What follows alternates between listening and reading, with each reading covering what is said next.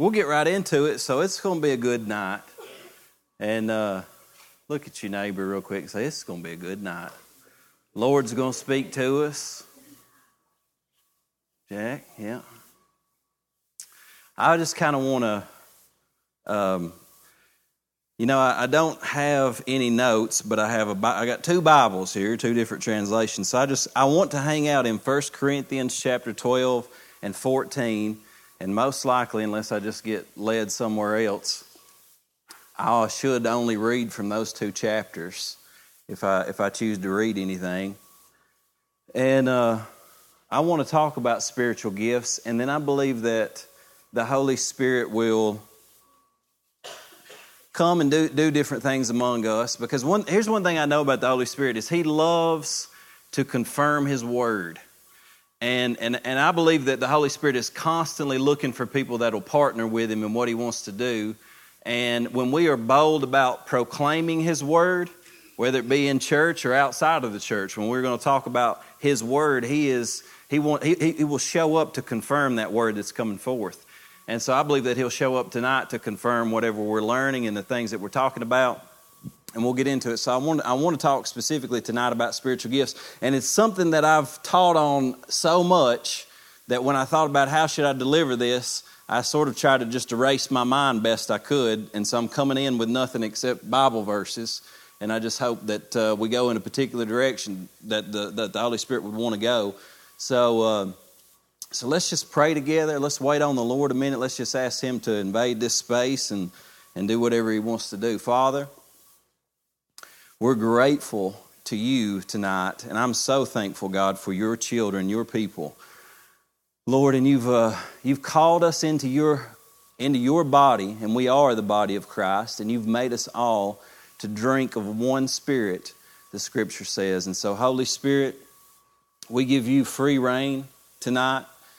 And uh, I pray that you would manifest in hearts and in minds tonight like you never have before that you would activate people in, in the gifts of the Spirit, in the life of the Spirit, that you would baptize people tonight in your Spirit, even as they're listening, the same way that, uh, Holy Spirit, you fell on Cornelius and his household in the book of Acts, just when the Word of God was being preached, Lord, that you would fall on people tonight. And Lord, the truth is, in these last days, you are looking to equip a church that is full of your love and is full of your power that's going to be able to minister the gospel to people, not just in word, but in deed and in power. And when we preach and when we teach, it's not just with persuasive words of man's wisdom, but it's in demonstration of the Spirit and of power. And so, Lord, we believe that you are still at work and you're doing miracles, you're doing signs and wonders to confirm your kingdom. And, and tonight, we just want your body to be equipped and strengthened, and we want to learn and Holy Spirit, we open our hearts, we open our minds to you so that you'll speak to us, you'll speak through us. And Lord, the whole body will be edified and built up and encouraged and comforted the way that you designed it to be, God. And we ask it in Jesus' name. Amen. Amen. Y'all feel good? All right. 1 Corinthians 12, we're going to talk about spiritual gifts. Let's just read the first verse or two, and we'll go through several things here and just see what happens. Uh, chapter 12, verse 1, it says, Now concerning spiritual gifts, brethren, I do not want you to be ignorant. You know that you were Gentiles carried away to these dumb idols, however you were led. I like that, dumb idols, in the New King James Version. Uh, so these first two verses, concerning spiritual gifts. Now, he's saying specifically concerning these spiritual gifts. Now, this is a Greek word and actually, this word is a little bit different than where you'll see gifts in other places. This word is actually this word called pneumatikos. And I know y'all don't much care about Greek words, but it's going to make sense when I tell you, right? So it comes from the word pneuma. Anybody ever heard of a pneumatic drill? Right? You have a pneumatic drill. It means what? That it's it's it's wind powered, right? It's powered by air. It's breath. And in, in the Greek language, pneuma is the word for both breath and spirit. And what he's really saying here is concerning spiritual things or concerning things that are empowered by the breath of God's Spirit or concerning things that have to do when God breathes on you and empowers you to do something. He says, I would not have you ignorant. Now, I want you to understand because this, this church, the Corinthian church, they were a church that, man, they believed in the power of God. It said that they came behind in no gift. Like they were operating in miracles. There were tongues and interpretation in their church. They were prophesying. Healing was taking place. But Paul is addressing them because they got a lot of people that's coming out of pagan backgrounds and they don't know how it should be ordered and structured. So they get a little crazy every now and then. And, and if you think about it, when you, when you think about spiritual gifts, now there really are two, two main groups of people in my mind. And the first group are those people, like he just said. He says, I do not want you to be ignorant. Now, the word ignorant literally means no knowledge, right? That's what it means. It means you just don't know about a, a particular thing. But the root word of it is literally to ignore. And to ignore means that I choose to have no knowledge concerning that thing. And most of the church, what they actually do is because they're afraid and they cannot control spiritual gifts because it is a move of God and not a move of man, they get afraid of it and they choose to have no knowledge concerning spiritual gifts and things that are empowered by the breath and the wind of the Spirit. And see, Jesus even said, whenever you're born of the Spirit, He said, You don't know where the wind's coming from, you don't know where it's going. So is everyone who is born of the Spirit. Because sometimes when the Spirit is moving, you have no idea when He's going to show up, how He's going to show up, what He's going to choose to do. And honestly, when you are really in certain circumstances with the Christian church, and even when you're in public, you're sort of just trying to put a sail up to catch which wind, which direction the wind is blowing. Okay? And you know what that takes? That takes a lot of faith. And sometimes it is scary because you don't know what people will do. And even in churches that believe in spiritual gifts, what happens is anytime you start teaching about spiritual gifts, you will attract some crazy people. Anybody amen me? Because some people just want to get crazy. And so you've got two different groups in the church primarily. One group is they just ignore the gifts altogether. I've even seen where churches will teach on spiritual gifts and they leave the 12 gifts in 1 Corinthians 12 out totally. And I'm thinking, well, you're talking about the gifts, but you're not talking about manifestation gifts. You're talking about ministry gifts. You're talking about teachers. And then they say, well, the knowledge is just people who have a lot of knowledge. That's not a gift, that's a man who studied a lot. So there's a big difference there. But because they don't want to explain it and have to deal with it and have to clean up messes, then they're not very interested in getting involved in it. You know, there is a, there is a proverb I like, and, I believe it ties in with spiritual gifts. It says that where, where no oxen are, the crib is clean, but much increases by the strength of the ox. In layman's terms, he's saying if you don't have an ox in the barn, you won't have to clean up any poop. But if you don't have an ox in the barn, you ain't going to get no work done. Does that make sense? The point being is, we need the power of God. We need the gifts of the Spirit. But every now and then, when you have the gifts of the Spirit, you're going to have to clean some stuff up every now and then because people will mess up. Amen. Human beings. But let me ask you something. Does, does the fact that we can't control the move of the Spirit or the fact that sometimes people are going to get it wrong and sometimes it may even cause confusion in people's lives and some people won't understand it, does that give us the right to say, God, we're smarter than you? We'll just leave these spiritual gifts out. It absolutely does not. We're seeking to be more like Christ, and Christ in his ministry operated in the gifts every day of his life. It was a part of his anointing, it was a part of his power because he was sent to save humanity, to seek and save that which was lost. And one of the ways that he demonstrated that, he loved all humanity, but he wasn't just trying to get them saved so they could go to heaven when they died. He was trying to restore them to their design, spirit, soul, and body. That's why he healed bodies. That's why he healed minds and emotions. That's why he, he spoke words of encouragement. He had words of knowledge for people so that he could penetrate the depths of their heart. He had all these things activated in his life. And now he's saying in this same chapter in 1 Corinthians 12, they're saying, now you're the body of Christ. What Christ did, now you are supposed to do that. And that's why these gifts are, di- are, are, are separated to each one individually and collectively. When you come together and you let God use you, you actually become Christ in the earth. Now, we're not Jesus Christ, but together we are the body and He is the head, and He is connected to us because He lives on the inside of us and He's choosing to flow through us. Amen?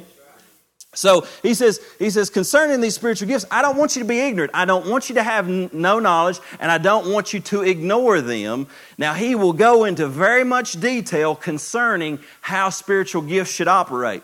One of the thoughts that I had, you'll notice that there's nine gifts here in just a minute, and there are miracles, there are healings, there's different types of things. But when you go to 1 Corinthians 14, he's actually going to give you, okay, now this is how it's supposed to happen when it's in church. And I read it, and for the first time ever, I thought to myself, isn't it interesting that when he talks about how these things are to be ordered in church, the only three gifts that he mentions are the vocal gifts. Because it's your tongue that'll get you in trouble the most, isn't it? He doesn't mention how discerning of spirit should operate. He doesn't mention how the word of knowledge should operate. He doesn't mention how uh, miracles or healing should operate. Like he doesn't even say this is how you should pray for the sick. The only things that he talks about in how they should operate is tongues, interpretation of tongues, and prophecy. Now we'll get into that more, but why is that? Because, but, and I'll tell you this, and, and, and we need to think about this, because most of the time when you talk to people who have, who have an issue with spiritual gifts, they don't have an issue with healing usually, or they don't even have an issue with miracles. They have an issue with number one, tongues. And number and anything tied into that, which the only thing tied into that is interpretation of tongues. And then the other issue they have sometimes is with prophecy. Usually, all the other things, you can't, I mean, it's hard for people to discern that, and you don't necessarily always see that manifested real clearly and abundantly in people. But if a miracle happens, nobody protests usually. They're just like, praise God, a miracle happened. You know, but if somebody speaks in tongues, man, somebody's going to, you know, you're going to get the religious police come out on somebody and say something. Amen. So we want to, now, at, at, here's what I believe God has called us to with all of my heart and soul, and I've wrestled with the Lord about it. We're not to be on the one extreme where we ignore the gifts and say we don't, we're not going to have them just because it's too hard and people get confused. And sometimes it even runs people off. Well, I, again, I'm not smarter than God. I hate that, that, that a pure manifestation of the Spirit would run somebody off, but you know what? If it runs them off, there were times when Jesus healed people and there were times when Jesus did certain things and it ran them off. And he ran people off by the things that he did on occasion. So I don't want to run anybody off, obviously, but my first goal is not to just get people into my church. My first goal is to serve God. My first goal is to worship God, to be obedient to God, and to do what He's called me to do. So our goal is not just to make people as comfortable as they can possibly be. Our goal is to serve and worship God and to reach people in the best possible way. So, on the other hand, we believe in gifts, we want the gifts to operate, but number two, we want those things to be in order. And one of the things that we say, and Tina came up with this saying a little bit, I don't know if she came up with it, but she was the first person I heard say it, but we want to take the spook off things. Because you know, you can get in, in, in, churches that believe in the gifts, and sometimes, and y'all, maybe y'all have been there, I've been to churches, and it just gets crazy in some places. You know what I'm talking about? And I used to, I used to be a part of, a part of some of that every now and then. I try to get my friends to come, and they'd be like, man, we ain't going down there. You know what I'm saying? Because we know it's about to get wild up in there and we have no idea what's going on. Do you know that there can be a powerful move of the Spirit and nobody has to be in the floor shaking? Like nobody has to be totally losing. I'm, you know what? I'm not even against that happening. I've been in the floor shaking before. I'm not against that happening, but I'm not going to fall down in the floor just for the sake of falling down in the floor. If I'm down in the floor sudden, you can rest assured the Holy Spirit put me down in the floor. I'm not just going to holler and scream and make animal noises for the sake of hollering and screaming and making animal noises. Because I, here's, if, I, if I'm operating in the spiritual gifts, I'm operating, number one, on the basis of love. Number two, is this going to build up and encourage the person that I'm ministering it to or the people that I'm ministering to, or is it going to cause confusion and freak them out? Is this, the, is this going to scare the person or is this going to point the person to Jesus? Is this going to bring attention to me or is it going to bring attention to Jesus? After this gift happens, will people say, man, that was really weird? What's wrong with that person? Or will people say, you know, that was different, but I could sense the presence of God at work? That's what we're dealing with. Is it edifying and building up the church, or is it just causing people to sit back and be like, man, these people are a little bit weird? Now, I got to be honest with you. There, there are so many religious strongholds that, that there, are, there are people who, if, even if they see a genuine manifestation of the Spirit, especially if it's like tongues or interpretation of tongues, stuff like that, they're just going to turn off immediately, even if it's the truest, purest thing you can imagine. They're just going to turn it off because they've been raised in some kind of denominational background that's told them that's of the devil, and they're just going to turn it off. And there's really nothing you can do about that. I wish there was. I, like I've wrestled with God about it. I've said, God, you know, maybe we, maybe I should tell people to just quit operating in the gifts altogether because it freaks people out. And the Lord's like, well, I guess you think you're smarter than me like they do then. I said, No, Lord, I'm not smarter than you. And he said, Well, then obey me and quit worrying about people because you need to fear me and not fear man. And when you're especially a leader of a church or a leader of a community or a leader of a small group, the fear of man is one of the things you got to guard against when it comes to spiritual gifts. Because if you're more afraid of what people are going to think about you and what people are going to wonder about you, now again, discernment, because that doesn't, just because you're not afraid of people doesn't mean you get the, you get the right to do crazy stuff. You understand? That's, there's a delicate balance in all of these things. You, you understand what I'm saying? And, and so, and this is why Paul is saying, look, earnestly pursue the best gifts. He says, pursue them, chase after them, covet these gifts. But he says, there's a way to do it, and number one, you got to do it through love. It's got to be about loving the people. And number two, he says, if you want spiritual gifts and you desire spiritual gifts, he says, seek that you that you operate in the gifts in such a way that everybody is built up and encouraged and edified. So that when people leave, they are not like, man, I ain't never going there again. They're like, something is different, something is going on, God's in that place. And we see what, what, what ends up happening is we get people all the time, they've never heard tongues, they've never heard interpretation, maybe they've never experienced prophecy. And a lot of times when people hear tongues for the first time, they're like, whoa, what is going on? But you know what I see? What I see now, there are some people that just they just up and say, "No, we ain't going back there." But most of the time, people respond. From what I've seen, is I've never experienced that, but I feel like I feel like it was God. I feel like there was something to that, and so it doesn't scare them off. Why? Because they got an open heart. They got an open heart to what God what God's doing. So, why does God choose to do the things that He do, does? I don't know.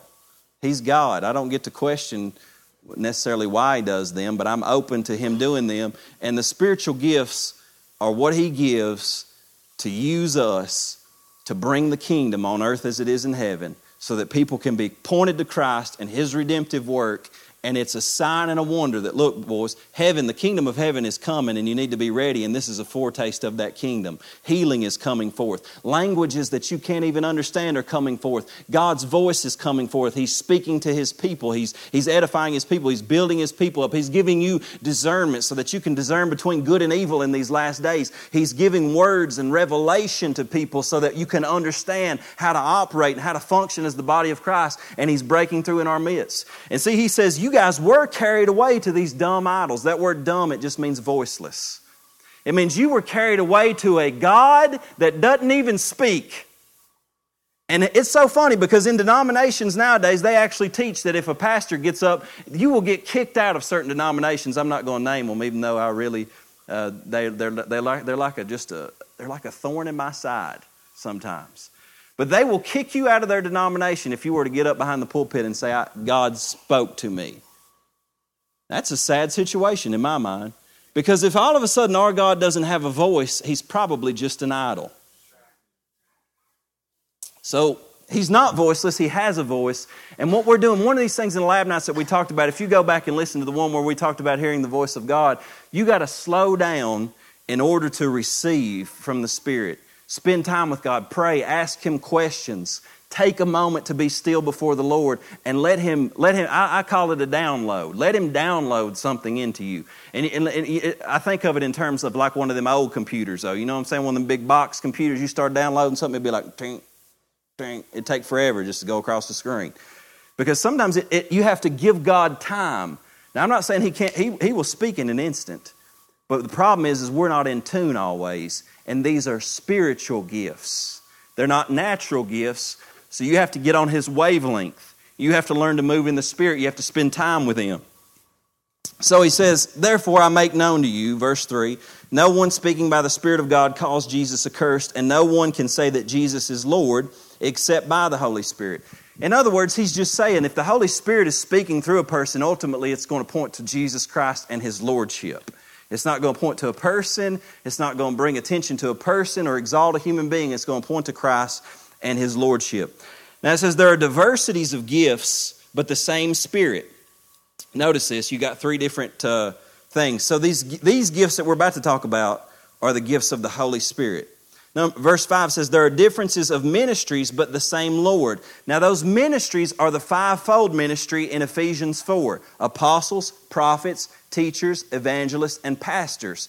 Jesus call, Jesus our Lord calls people into that fivefold ministry. There are differences of ministries, but the same Lord. The Spirit gives these gifts, and then lastly it says, verse 6, and there are diversities of activities, but is the same God who works all in all. If you read in Romans 12 later, you'll start to see these, these, these um, motivational gifts, if you will. You got ministry gifts, manifestation gifts, and then motivational gifts. You got mercy, giving, generosity, uh, th- th- those types of things in Romans 12 and Ephesians 4. So he breaks it down. And then he says, But it's the same God who works all in all. Now, verse 7, look at this one. But the manifestation of the Spirit is given to each one for the profit of all. The manifestation of the Spirit is given to each one for the profit of all. Now, he's saying the manifestation of the Spirit is given to every one of you all, okay? To profit everyone. The manif- manifestation is this word in the Greek language. It's called, it's called phanerosis. It means to take something that is hidden and reveal it. Open it up. Take the lid off of it. Show something to you that you've not seen before. It's a manifestation. Now, now, you know, when I first started reading this in the Bible, I got all pumped up, man. I was pray every day. I'd pray right through that list of the gifts of the Spirit. I say, Lord, give them all to me. And I, I coveted them, man. I desired them. I wanted God to use me powerfully. And, and something that I found out early on, I was reading Matthew chapter 6, and there, there's these three things. Jesus says, Hey, when you pray, don't be like the hypocrites who pray openly and, and, and say a bunch of long words. He said, but he said, but go into your secret place, go into your closet, shut the door behind you, and he says, pray to your Father in secret, and your Father who sees in secret will reward you openly. That word openly is the same word, phanerosis, for manifestation. So he says that for prayer, he says that for fasting, and he says that for giving. He says when you pray, when you fast, when you give, don't do it openly in front of people. He says, but do it privately, and God will reward you manifestly. He will reward you with a manifestation, in other words. And I believe that with all my heart. I believe that when you pray, when you fast, when you go to God and you say, God, I want to be used, in these gifts. I want you to move me. Then he says, because you have sought him in private, he is going to manifest on your life in public. Okay? And when he manifests, you're going to begin to operate in these gifts of the Spirit. And I remember, I remember the first time when, uh, when, when the Holy Spirit really began to move in my life, I was praying and I, I, was seeking God. And the first time that I ever operated in a spiritual gift, and we're going to talk about what a manifestation really is, is I was praying, I was asking God for these gifts, and I went into a church service. And at the end of the service, it was on a Sunday night, we all got in this big circle and we were all praying together. And it got so silent you could hear a pin drop. And I kid you not, it was like a hot bucket of liquid came over my head. My heart began to beat as hard as you could imagine. And I was, on the inside, I was freaking out, to be honest with you. And I thought, I think I'm supposed to speak in tongues right now in my mind. But then, my, there, but then there was somebody else in my mind saying, You better not do that. You better not do that. It's going to freak everybody out. Going to freak you out. You ain't never done this before, buddy. And I listened to that voice, which is the carnal mind. Okay, it's the carnal mind. You're going to battle with that guy. He's going to be up there telling you all kinds of weird. Every time you hear a tongue or see or see something going on spiritual, the carnal mind is to be up in there saying, "This is weird. You need to get out of here. You don't want to step out in faith. You don't want to do none of that. These people are weird." You're to hear that guy. I still hear that guy. I get up Sunday morning and the Lord say, "You need to say this to this person." That carnal mind be like, "You better not." They'll say you're an idiot, and you'll hear that guy. And so, guess what I did?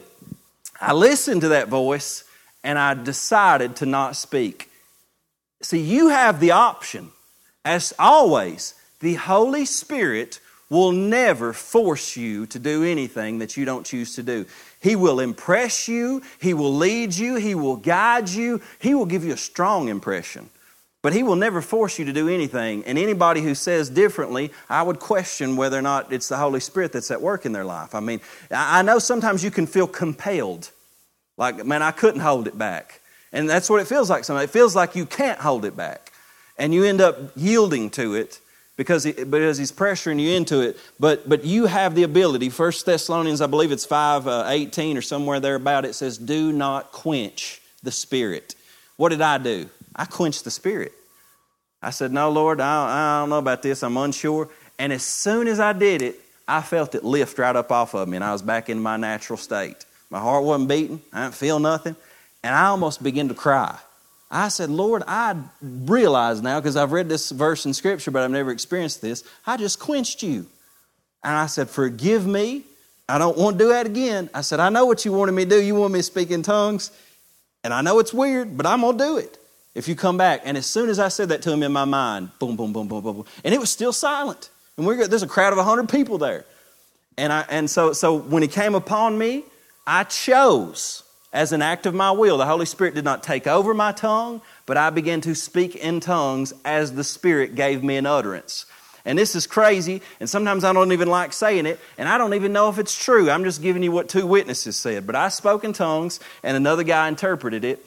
And after that service, my pastor called me and he said, Well, th- there were two people that came up to me. One of them was, a, was literally a Mexican man whose primary language was Spanish, and another one was a woman who worked at a school and taught Spanish. And both of them came up to him separately after that service and said, Did you know that that boy spoke in perfect Spanish and you translated it and spoke out what it was supposed to be?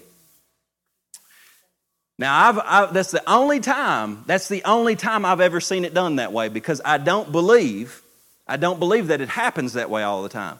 For the most part, tongues is a gift that man does not understand. That's why it has to be interpreted. Okay? But there are miracles at times, like in the book of Acts on the day of Pentecost, where it had no need of interpretation because it was a known language. At that particular time, the Holy Spirit decided to do a miracle where, look, I had no idea what I was saying. I was shaking and trembling. I was just trying to get a tongue out. You know what I'm talking about? It, it, ain't like I had something figured out. It just so happened that the people who heard it that knew Spanish said, Man, that guy spoke in perfect Spanish. I mean, like he even had the accent to it. And, and, and, and when you interpreted it, it was actually what he had said. And that's a miracle because we're talking about two rednecks, you know what I'm talking about? That don't know nothing in tongues interpretation. And, and so, so my point is, God can do some crazy stuff. Amen. Now, what did that do for those two people? Those two people were questioning whether or not these things were real or not, but it just so happened that the Lord found two people that were willing to say, God, we'll do it. If you, if you open up to it, we'll, we'll step into it. Now, you know, one of the things that I will say, if I have my preference, and th- I'll tell you what, this is the reason we do things like lab nights, this is the reason we do things like small groups. Because let me ask you this, and I'm, I probably shouldn't even ask it, but is Sunday morning the best time to operate in spiritual gifts? It's not the best time.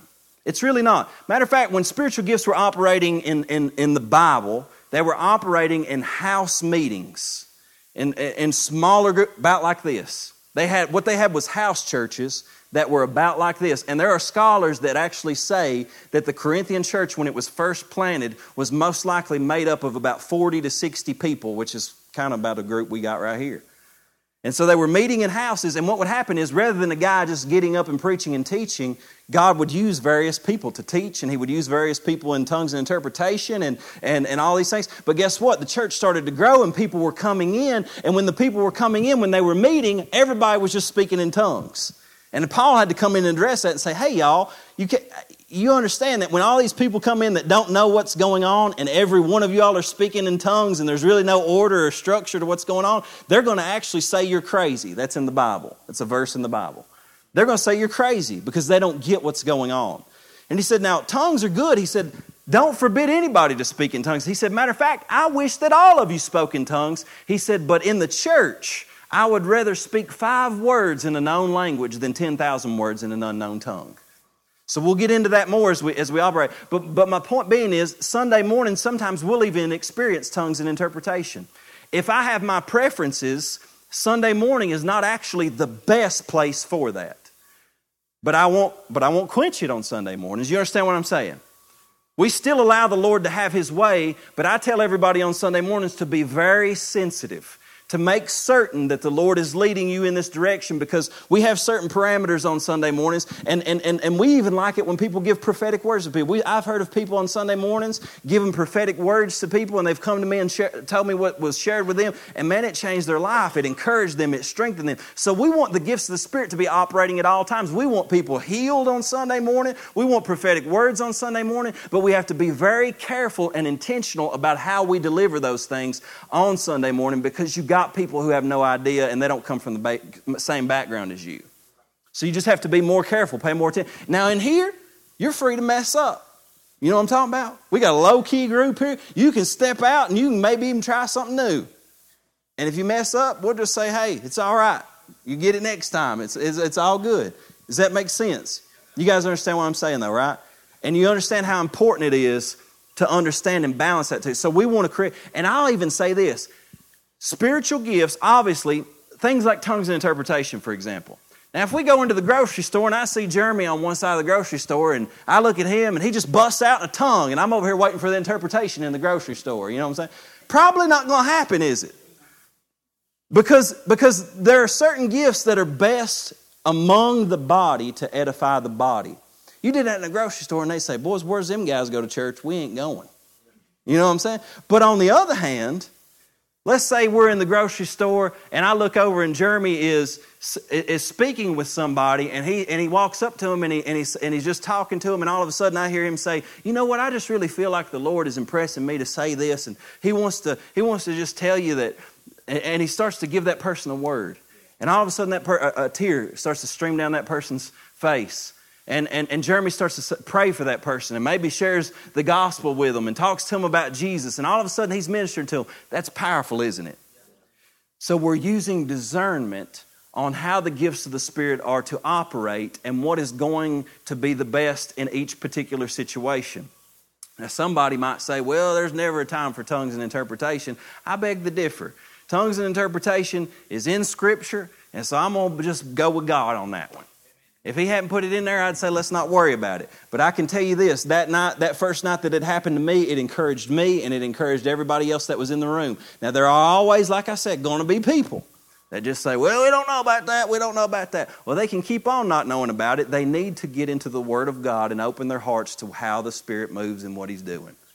I don't know. And, and here's the thing. Here's the thing about other people. You know, most of our people, 99% of Christians in America, they go to church on Sundays, but they have no deep revelation of God. They've never experienced the true power of the Spirit in their lives. And sometimes the only way to crack that hard religious shell is something to rattle their cage a little bit and say, there's something beyond that you don't know about. And I'll just be honest with you, the first time I heard tongues and interpretation, it blew my mind. I about jumped up out of my seat. There was a lady not far from me that spoke in tongues and somebody else interpreted it. But do you know what happened to me? I was in sin. I was in bondage at that time. And it all of a sudden it opened my spiritual senses. And I said, that was crazy. That was weird. I'm not sure if I want to do anything with that. But when I went home and began to think about it, I thought, boys, there's more going on than I know about spiritually. It awakens something in me. So let me tell you this those of you that fear man more than you do God. I know, I know that came out a little bit harsh when I said it, but when something happens and you get afraid of whether or not that person got spooked or not, especially now, if it's not of the Spirit of God, we need to we, talk to leadership about it. Listen, if I think people are getting too out of hand, I'm going to go to them. We have before. We've had to go, go to people before and say, look, you're getting too out of hand here. And sometimes they get mad and leave. But the point is, there's, we have got to maintain order, and sometimes we got to judge stuff. I've had to, there have been people who have given prophetic words in this church, and I've heard about the word that went forth, and I've went to them and I've said, "You better take that back. You better go to that person. You better apologize, and you better correct that word." Now I'm, ta- I'm talking about stuff where they start getting into specific stuff and details about the future and, and just weird stuff. Okay, people do that sometimes, and we're going to correct that. There there is protocol, there's order, and we're not just going to let everybody do anything they want and say anything they want prophesy 20 people marry and the other 20. When people start prophesying that stuff, be careful. You know what I'm talking about? You start getting into very specific stuff, I want to hear it. You know what I'm talking about? A matter of fact, if you feel like you got a word for somebody and it's super mega specific, you need best best thing thing to do Tina will do this sometimes. She, if she's got a word, she'll come over and grab me and say, "I'm going to give you know give give give give so and so this word," because she wants she wants somebody else to to listen to it, right? That's that's perfectly fine to do. I'm not saying you got to do that every single time you get a word, but but but if you are responsible and you're wondering and you question, man, maybe this is from God, maybe it's not. It's it's just safe to say, let me, let me submit this to you. I don't know for sure if it's the Lord, but I want to submit it to you, and I want somebody else to just stand in and listen in and, and hear what's going on, right? What's, what's going on with this word? Does that make good sense? So, so we, want to, we want to keep that. Now, Lord, children, I need notes to keep me harnessed. You know what I'm saying? So, the manifestation of the Spirit. Now, manifestation is going to happen in a variety of ways. Like I said, a lot of times the vocal gifts, they'll manifest like with your heart beating out of your chest. How many of you have ever felt that way? Now, a lot of times, if you actually start seeking God and you say, God, use me to evangelize, I want to, I want to minister the gospel to people. I, when I'm out in public, I want to be able to share Jesus with people. A lot of times, when you start doing that, sometimes, not all the time, you don't wait on it, you minister the gospel to people regardless, with every opportunity you get. But sometimes you'll just be in a public place not thinking about much, and you'll look over at a person, and your heart will start beating. Y'all ever experienced that? Yeah. And that's the Holy Spirit. That's a manifestation of the Spirit. He doesn't always manifest like that. Sometimes He will manifest in like an overwhelming thought, or He will manifest in an, an impression, or maybe even a, a feeling in your body. Maybe you'll feel fear come on you, just and be like, "Where'd that come from?" But it may be that somebody's dealing with fear. So the Spirit manifests in in different ways, but that's one of the primary ways that He manifests. So I think probably we know most of the gifts, but let's let's run through this. He says, For to one is given the word of wisdom. I tell you what, let me break it down differently. The first, the first set of gifts that we'll, we'll, we'll talk about, or, or, or, and he puts here sort of toward the top, but they're, they're sort of different, but so I won't go directly in order. But the first type of gifts is what we would call revelation gifts. And revelation, it means, uh, the Greek words apocalypse, means to take off the veil, to, to unveil. So it means it's something that you didn't know before that now all of a sudden you know. And he said, The one is given the word of wisdom. Now, this is something that you didn't know, but all of a sudden, regarding a situation in your life or how you should deal with something, and it really might even pertain to something that is going to happen in the future that all of a sudden God just drops a nugget of wisdom into your spirit about how you to are, are, to approach something or how you to, are to apply something or how you're to move forward in this specific set of circumstances. Now, how many would appreciate that from the Holy Spirit? How many would have a bad situation and be like, Lord, I need wisdom, and all of a sudden, boom, he just drops a word of wisdom? Now, sometimes what you'll get is a word of knowledge for somebody that'll open their heart, and you'll say, Well, you know, the Lord has showed me that, that maybe this is going on. And the person will be like, Yeah, that's right. And then all of a sudden, He gives you a word of prophecy right after that to encourage them based on what is going on. And then He gives you a word of wisdom on here's the next step you should take. And if you're flowing, sometimes the Holy Spirit will just connect the dots on some of these things. You understand what I'm saying? And you just want to be open to Him doing that and, and, and just test those things. You know, the Bible says, I, I, I quoted it a while ago, 1 Thessalonians 5 18 and 19. It says, Do not quench the Spirit. If He's moving you, obey. You say, Well, and, and sometimes when the Holy Spirit's moving you, I don't know if you're, if you're like me, my heart will start beating, and in my mind, I'll be like, What am I supposed to do? What am I supposed to do? What am I supposed to do? Y'all ever been like that? What you need to do is, first of all, tell that guy to shut up because you're not operating out of your soul, you're operating out of your spirit. And sometimes the best thing you can do is stop thinking. Man, that's a good word right there. I, that's why, honestly, before I came to preach this, I, I told Andre, I said, I'm going to go in here and pray in the Spirit for a little while and try not to study anything because that way I won't think. And if I get in there, then the Holy Spirit can use me as He wants to, and I won't think so much. And see, the gifts of the Spirit operate by faith, they don't operate by your understanding. Matter of fact, you're going to understand very little, but you'll feel this impression. And, and most of the time, when you are led out into this, the more you go into it, the more will flow out. And you may start out with just a nugget or just a word, and the, he may say, Go talk to him about Jesus. And all of a sudden, you start talking to him, and you may even fumble on your words the first sentence that comes out, but all of a sudden, you'll catch a rhythm and it'll start pouring out like a river. I don't know why. That's just how God operates. He loves faith. And if you're going to prophesy or if you're going to operate in any of the gifts of the Spirit, it's going to be a step of faith for you because He's not going to give you everything up front. So the revelation gift, word of wisdom, word of knowledge. You guys know this. It's, he may, he's going to give you spe- specific information that you could not know about a person. It could be that they own a, a white cat. I mean, I, I don't know. I'm just saying. It, it, could be anything, right? And sometimes people get words of knowledge for things like healing. And um, you know, I got, I, I, like I said, I've had words of knowledge before where, where, where, my ear, just all of a sudden my ears start ringing and hurting a little bit out of nowhere. And it turned out the person that I was looking at, they had, they had an ear issue. Be sensitive to things like that. You may get a feeling. It's a revelation gift. Or it might just be in your mind. It's kind of like when we, when we had uh, Tim was his name from Chad's Hope, and a couple of people got that he had two daughters just randomly. It's a, it's a, it's a word of knowledge. Turns out he had two daughters. But then we got a word of prophecy about his daughters and about their relationship. Turns out the night before he had been writing his two daughters a letter that he hadn't seen in three years. Isn't that amazing? You know how encouraging that was to him? Messed him up in a good way.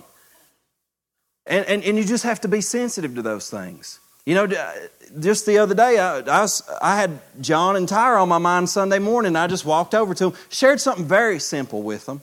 But what it led to is a conversation between me and John later where the Lord was just wanting to encourage them, you know what I'm saying, and remind them how, how, how what, that He's called them for a specific purpose and that they don't have to feel, you know, just, just little things, just being sensitive to that, that, that slight movement. It doesn't have to be the biggest thing in the world, but here's what I can promise you is this world and even people that are sitting right here tonight, you've been beat up, the world has told you all kinds of messed up stuff. People have been mean, and you are depressed in your spirit, and there is nothing like a word from God that's going to come and just lift your spirits once again and keep you strengthened so that tomorrow, instead of being down and self centered, you can be God focused and looking outward towards other people on how can I love people today? Because you're built up again. Somebody amen me on this, right? And so we need to be in tune with the Spirit because of that, because people are listening to the wrong voice, and we need to be the voice of God in our community and around us. So, so you got the word of knowledge, you got the word of wisdom, and then you got discerning of spirits. Discerning of spirits, um, it can it can it can manifest itself in different ways. Um, you guys ever walked into a room and, and, and like you feeling pretty good, and then you walk into a room and it's just like maybe you, uh, just like boom, you just feel something. Like oh, I, w- I was down at uh, I used to work at this place and counsel different people when I was teaching a class, kind of like right now, and there's about 20 people in the room. And I just got the, right at the end of it, I just got the weirdest feeling, almost like something was trying to punch me in the gut. And I felt that feeling before, and, and it's usually, it, it's kind of like, to me, I just know it to be demonic. I couldn't put my finger on it, I just felt it. And I was like, okay, there's a hairy devil in here trying to challenge me or something. And so I said, hey y'all i want you to go over to this other building. I'm going to get some people together and i got some i got some folks together because i didn't want to be the only one there. I wanted to have other people there. You always want to be safe. You want to have people to judge and make sure that what you're doing is okay and this and that. So i brought other people in and i told them i said i'm going to pray over everybody in here right quick. And i started to pray a prayer and i got people to pray this prayer with me. And as we started praying it all of a sudden this girl hit the floor hit the ground her back went up and this demon manifested in her and so we ministered to her over about the next 30 minutes. The Lord freed her, set her completely free. But what was going on? The Lord was making me aware that there's a young lady in here that's being demonized and I want to set free. And He allowed me to discern that evil spirit that was there. Now, a lot of times people will feel that stuff and think it's them. Well, I must be sick, boys. I got stomach virus. Y'all know what I'm talking about? You, you, you have to think in spiritual terms about these things. And, and, and, and you got to be open to that. And the Lord's going to teach you these things. You say, Well, Clay, how in the world do you go in there and do that? Listen, I'm telling you something. If you want to know how to do these things, you can't take a class on it. Now, there are going to be people offer classes on it. Maybe we'll even do it one day. But you are going to have to go to the Lord and say, Lord, you have got to equip me. He'll send people in your life that'll help you. He'll give you understanding and knowledge that'll help you. There'll be encounters, and the Holy Spirit will train you, but the Holy Spirit is the teacher, okay? You understand what I'm saying? So how did I how did I learn how to get into that stuff? I don't know. I just kept asking God, help me God, help me Lord, help me Jesus. And the Holy Spirit taught me day after day after day. He sent people in my life that would teach me. He sent books even that were helpful. He'll send these different things and he'll even give you something like this, right? This is here to equip people. And we're going to go deeper and deeper and deeper and we're going to continue to grow so that every one of us when we get out there, if we discern something, every one of us is going to be equipped to set people free. Amen. That's the goal of the, I want a church full of people that don't just listen on Sunday morning. I want a church full of people that when they're out in public, the demonized get set free, the sick get healed, the depressed get encouraged, that people are strengthened, people are saved, people are set free because the body of Christ is ministering out into the world. And that's that's God's vision. That's what he it's not what Clay wants, it's what he wants. So that's what we need to move into. So you got you got that discerning of spirits. Then you got you've got the power gifts. You've got the gifts of healings, the working of miracles, and the gift of faith. Now, those are pretty self explanatory. Gifts, plural, of healing. See, when people have the gift of healing, it's not like they just have eh, this person. Let me, and let me, let me clarify that. I don't know that I believe that anybody can really say, I have the gift of this or that. Um, and, and the reason being is because these, these manifestation gifts are given to individuals as the Spirit wills. So, my point being is, even if God uses me, say, in interpretation of tongues a lot, I can't just do that anytime I want to. Because there have been many times that people have given messages in tongues and I've not had the interpretation. So, it's not a gift that I get to use as I will, it's a gift that is used as the Spirit wills. Okay? So, and He can use you in any nine of those gifts anytime He wants to. And you can't go to a sick person and say, Well, you know, I can't pray for you, I've got the gift of prophecy. You know what I'm saying? The gift of prophecy probably ain't going to help them at that point. You need to be open to the Spirit using you in any of the nine gifts as He wills, whatever He needs to do. Now, there are people who function primarily because you're going to go when you're going to read in 1 Corinthians 12 toward the end of the chapter, and it's going to say, hey, are all apostles? Are all prophets? Are all teachers? Do all work miracles? Do all speak in tongues? And it's rhetorical trying to say, no, not, not everybody operates in these gifts. But here's what I want you to understand is that everybody can speak in tongues in one sense if they choose to. And you know somebody somebody the, the question that i get a lot is well you know I, I, just feel like people who speak in tongues they feel like they're better they got something that we don't got. If, if somebody if somebody expresses that to you they're operating in it wrongly. Because i can tell you this right now just because i speak in tongues doesn't make me any better than the person who doesn't. Matter of fact it's something i say it like this it's not it's not that you have to speak in tongues it's that you get to it's a gift that helps make me better, but it certainly doesn't make me any better than you just because I have it.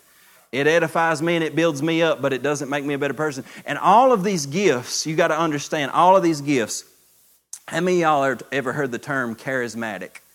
You've heard it? Well, now in, in the secular world, charismatic just means that you, you have personality and you, you're attractive and you draw people. He's a very charismatic person. You know, but biblically, it's a biblical term, and, it, and charismatic, if you have a charismatic church, it means that they believe in the spiritual gifts. Because when it says the gifts in Scripture, it's literally charismata. And what it is, charis is the word grace, mata is the word gifts. So you have grace gifts.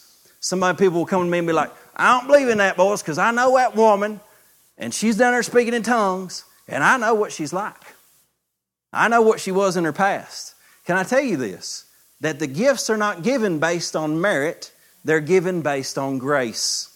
That means he will use the most crazy and insane person that you could possibly think of sometimes to give and use them in the gift of the Spirit. Why? Because they've they've turned from their sin. They've received the Holy Spirit. They still may be rough around the edges. They still may not have it all together. But that does not mean that the Holy Spirit will not use them. Because if they desire to be used, God will use them. He spoke through a donkey one time, folks. He'll use some messed up people. So you don't get to sit back and judge people because God uses them in the gifts of the Spirit. Doesn't make them better than you, just makes them open. Just makes them more willing to be used. He's not waiting for people to be perfect, He's waiting for people to be obedient. It's a grace gift. And so you got those gifts, you got healing, various gifts of healing, and sometimes you'll get a manifestation. I've heard of people say their hands get hot. I don't know. I'll be honest with you, the only time I've ever seen people healed, I about didn't feel anything. I just decided they're sick and I'm going to pray for them. I don't know how to operate. You know, you know what I'm saying? So, so maybe there are people, I've heard of people that function in a, in a legitimate gift of healing, like they just sense that there's a healing spirit in the room and they they want to pray, they, they feel compelled to pray for people because it's evident. But see, there's also gifts of healing just because healing is operating, it doesn't necessarily mean that everything that you come into contact with is going to get healed. You understand what I'm saying? I've seen people healed in cer- of certain things, and, and I prayed for a lot of people in other areas, and it didn't get healed. The point is, we need to earnestly desire and contend for breakthrough in those areas. So you got healing, then you got miracles, and miracles sometimes that in, in, includes casting out devils. Jesus walked on water. He he he fed multitudes. You know, there's, there's different miracles that take place, and we want to be open to that. And a lot of times, sometimes healing is progressive. You can pray for healing, and here's the thing I would say about healing is just because it doesn't happen when you pray for it once, keep praying. Minister like minister prayer like medicine. You take medicine every day, don't? Who whoever took medicine and took it the first time and looked at their body and be, didn't work. You know what I'm saying? No, you you keep taking it every day. You keep taking it every day because the medicine takes time. And sometimes in our prayers, because we're dealing with spiritual realities and spiritual warfare, continue to pray. Now, miracles often will happen instantly, healing does not always happen instantly. Um, so then you got the gift of faith, and it's, it's, it's, it's the gift where you just are supercharged with this knowing that even though it's impossible naturally, you know that God's going to move on it. And based on your knowing that God is going to move on it, you take a step and an action, whether you speak to something or whether you just say, I know it's going to happen, and you embrace it and you receive it, and it causes a transformation in the natural realm because you just believe it. Y'all ever been in that situation where something, is, this is impossible, but I just feel good about it? man, I, give me that every day, God.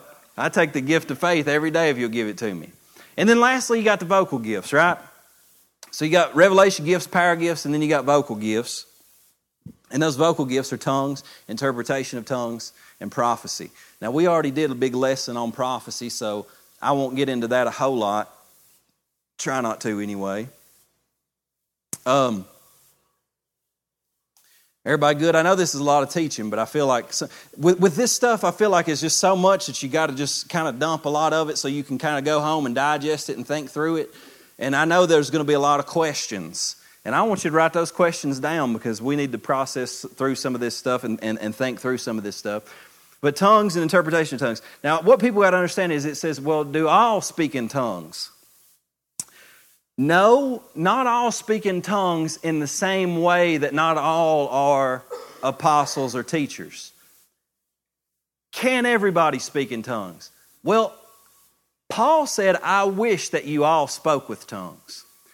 But it seems like he's talking about a couple of different things. And I'll say it like this Not all speak with tongues in the way that it is a manifestation gift for somebody to interpret in a public assembly. What I've noticed is that even in this church, really, there's probably about maybe four people or five that, that I've seen operate in tongues more regularly in a way for it to be interpreted.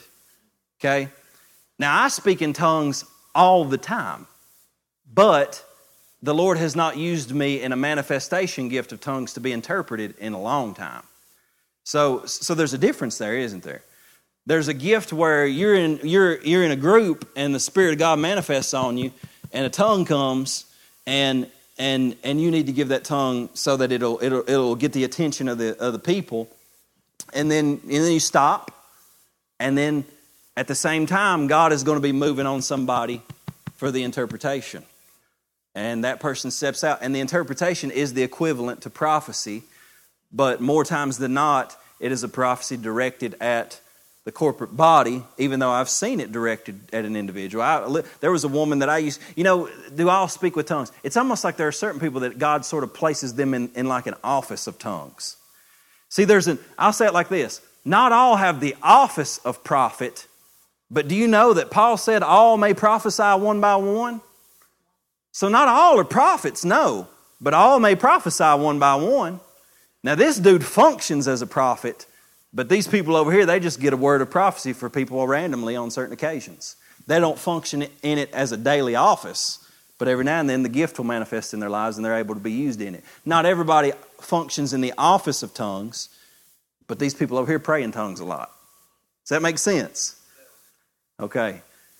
And it's the same way with teachers. There's some people that are called just to teach.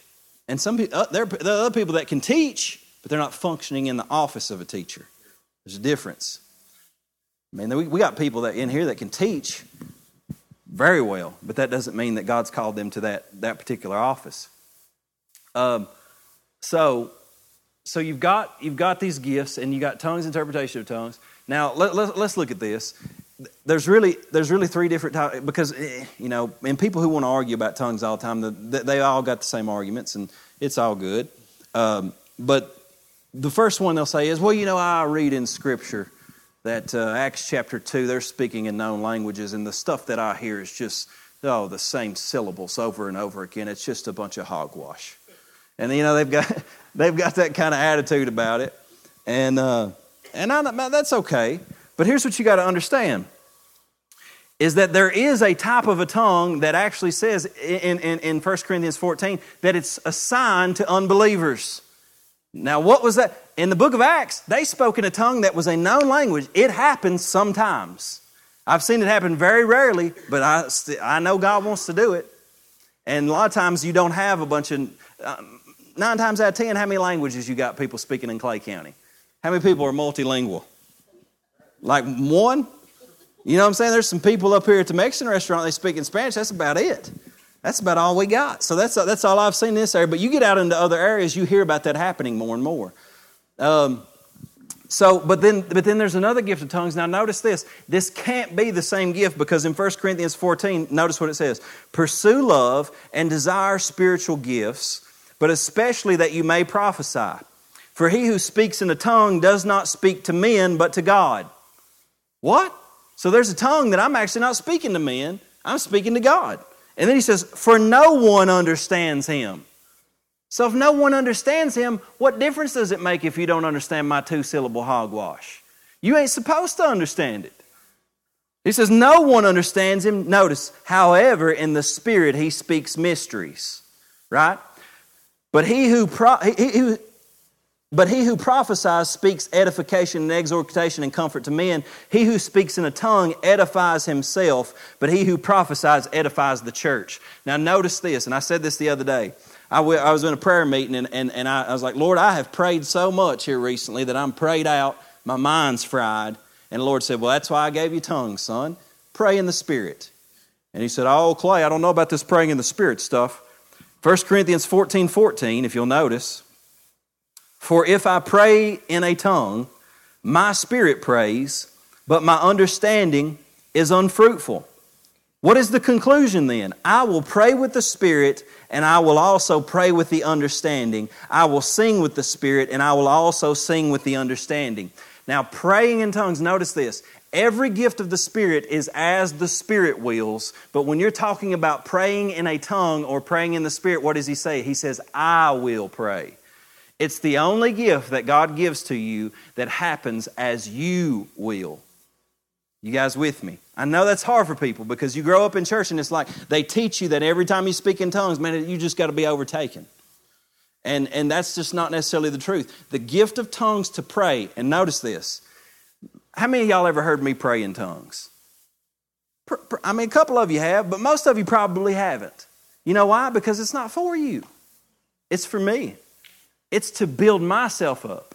So I'm going to spend the majority of my time praying in the Spirit, praying in tongues privately. Why? Because you won't understand me, but God will, because in the Spirit, I'm uttering mysteries unto God. And when I do that, I'm, I'm, I'm telling you, for me, I literally get done in a season of just praying in tongues and I feel edified. I feel built up. I have had things come to my mind images, people, sermons, all kinds of different things that come to my mind. And it's like I'm ready to pour out on somebody because I'm built up. So, what's he saying? He said, He who speaks in a tongue edifies himself, he who prophesies edifies the church. What's happening?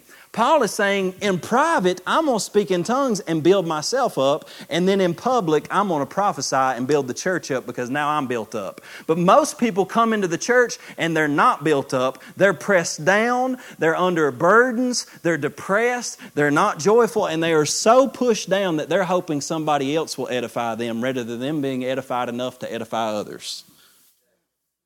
Man, I wish everybody get edified. I think that's why Paul said in the next verse, in verse 5, I wish you all spoke with tongues. Why? Because he knows if all of you all did it privately, you'd come in so edified that you'd be pouring out on everybody else rather than being a, being a vacuum waiting on somebody else to pour into you. That's a good word right there. I wish you all did, he said. He said, if I pray in an unknown tongue, he said, my understanding is unfruitful. I don't even know what I'm saying. He says, what is it then? He says, I'll pray in the Spirit and I'll pray with my understanding. I'll pray from the Spirit and I'll also pray with my soul. And I can mix both in together. He said, I'll also sing with my understanding. When we come in here and we sing, we sing with our understanding, don't we? So we know what we're singing about. But he says there's also a time that you can actually break over and sing in the Spirit. And you don't know what you're singing, but you know that you're just singing love songs to the Lord. And in the Spirit, He's receiving it. And you're building your communion with Him. And guess what you're doing? You're actually identifying that place in you where the Holy Spirit dwells so that you can learn to flow in the Spirit more. And what you'll notice is when God speaks to you, what do we talk about? The word prophecy in the Old Testament is nabah, it means to bubble up. And when, it, when God speaks to you, it's going to be like an impression in your mind that comes from your spirit. So when you're praying in the spirit, what are you doing? You're connecting with that place where the Holy Spirit lives. So now your mind can become a blank canvas for Him to just throw a thought up. Does this make good sense? I know it's a heavy. I know it's heavy. And and you say, well, but but how do I do it? I'd say ask God. I don't want to teach you. You know what I'm saying? I asked God. It took me a while to figure stuff out, but but the Spirit taught me. And He finally moved my carnal mind out of the way and He led me into it. And, and, and just, just go to God for these things. I'm teaching you, but ultimately I can't give you like, hey, say, say should have bought a Honda twice and then you'll just start flowing in it. That, no, that ain't how it's done. You, you learn to flow with the Spirit yourself and uh, should have bought a Honda. Oh, man. Brian Coville says spell Eddie real fast E D D I E. Somebody said, What's this is blasphemy. You know, I you know, I believe that the Lord is playful.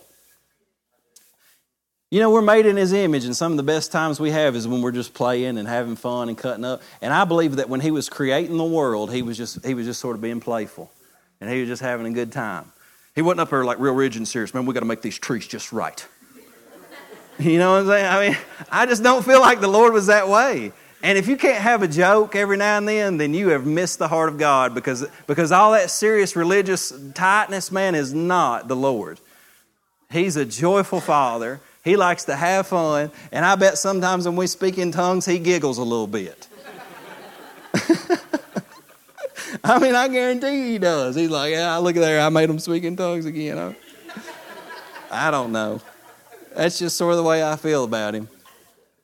Obviously, he's pretty serious when it comes to some serious stuff, but he, we're made in his image, man. He gets enjoyment out of these things. The Lord is in a good mood. He's enjoying this right now. He's just smiling and sitting back and being like, I like this. My, my children are just kind of talking about me, and I'm going to use them, and and, and they're getting excited about the things of God, and I just love them so much. And, and that's just sort of his heart, isn't it? And, and that's, that's what he wants. He wants you to be edified. He wants you to be built up so that you can just do. And you know, when you start getting in the gifts of the Spirit, to take all that. Sometimes now there's there is a time to be serious. Sometimes things are very serious, but a lot of times when you approach people in love and a, and a lighthearted spirit and joy, they're, they're much more open to receiving it. And I believe a lot of times that's the heart of heart of the Father to disarm people. When you come in there all rigid and serious and stuff and religious, man, that can probably not necessarily represent the heart of the Father all the time. Now, there's a time to be serious, there's a time for those things, but, but I believe God's playful. I believe He wants to. He wants to speak to us in those ways. So, we've got all these gifts, right?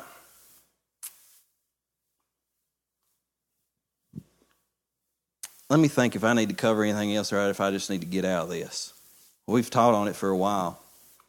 You know, it talks about in the church, he says, now if, if somebody speaks in tongues, he says, let it be two or three at the most, and then let another interpret, right? He said, you may all prophesy one by one. He says, but the spirit of the prophet, prophets are subject to the prophets. In other words, notice this you're not going to lose control you can have a word and not have to put it forth immediately. That's why sometimes we encourage people, especially if like, they're like they're like, they're wondering if is this a good time to deliver this. Just come and let let somebody on the pastoral team know. Say, hey, I got a word. I think is it a good time, and we'll let you know if it's a good time or not. Um, you, you, you want to be open to that. He said, let two or three speak in tongues at the most, and he said, let another interpret. And he said, if there is no interpreter, he said, then let that person remain silent in church.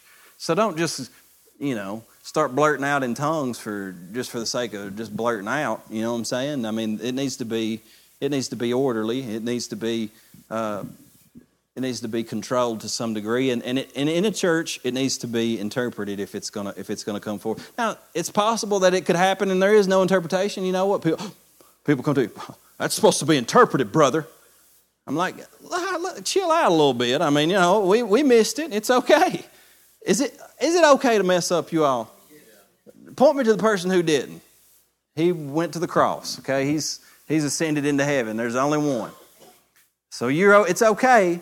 We can mess up. These are grace gifts, and and, there, and there's grace involved. He says you may all prophesy one by one, but the Spirit's subject to the prophets. He says so. So you're in control. And and when it comes out, tongues and interpretation. Interpretation is not a translation. Somebody said, Well, you know that person spoke in tongues way longer than they gave that word. Can't be the same. That's not what it's about. The tongue is more or less an indicator hey, y'all, I'm the Lord and I'm ready to speak something.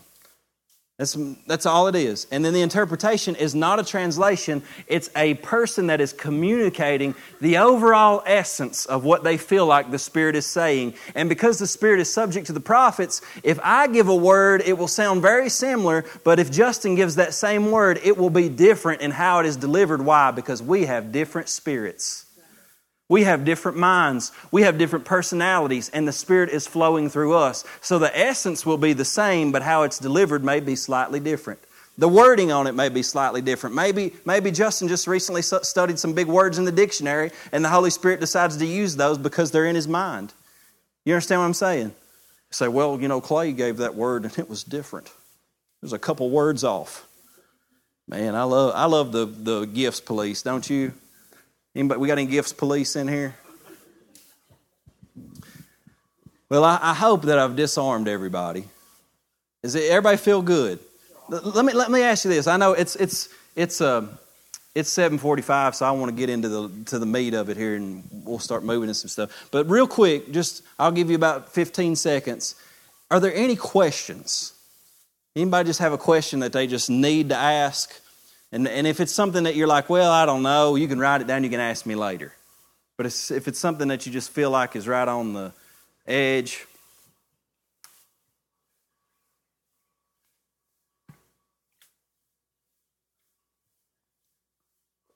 Everybody good? Well, praise the Lord. Here's what we're going to do. We're going to take about a two or three minute little little quiet segment. We're just going to let the Lord speak to us. He, now, here, here's what I know the Holy Spirit's already been moving. Have, eh, let me ask you this Has anybody just sort of felt, just you've been more aware of God's presence sitting in here tonight? Anybody you just sort, sort of sense that? A couple of you, yeah. So, so we just want to we just want to be open to him. We're going to take two or three minutes. If you got pen and paper, you can write something down. But here's what I want you to do. I just want you to be open and say, Lord, what are, what are you speaking? What are you speaking to me? What are you speaking to anybody else in general? What do you want to say? Is there somebody you want me to pray for? And just, just be open and, and just see if He gives you anything and be open to whatever that might be. Say, Lord, is there a way that you'd like to use me? Is there a way you'd like me to build somebody up or encourage somebody? And here's the thing I don't want anybody to feel pressured. I'm not going to call anybody out and force anybody to do anything because it's not for me to do. That's the Holy Spirit's job. And again, He doesn't force anybody. So you're free. I'm going to put some music on and then we'll just wait, wait a couple minutes.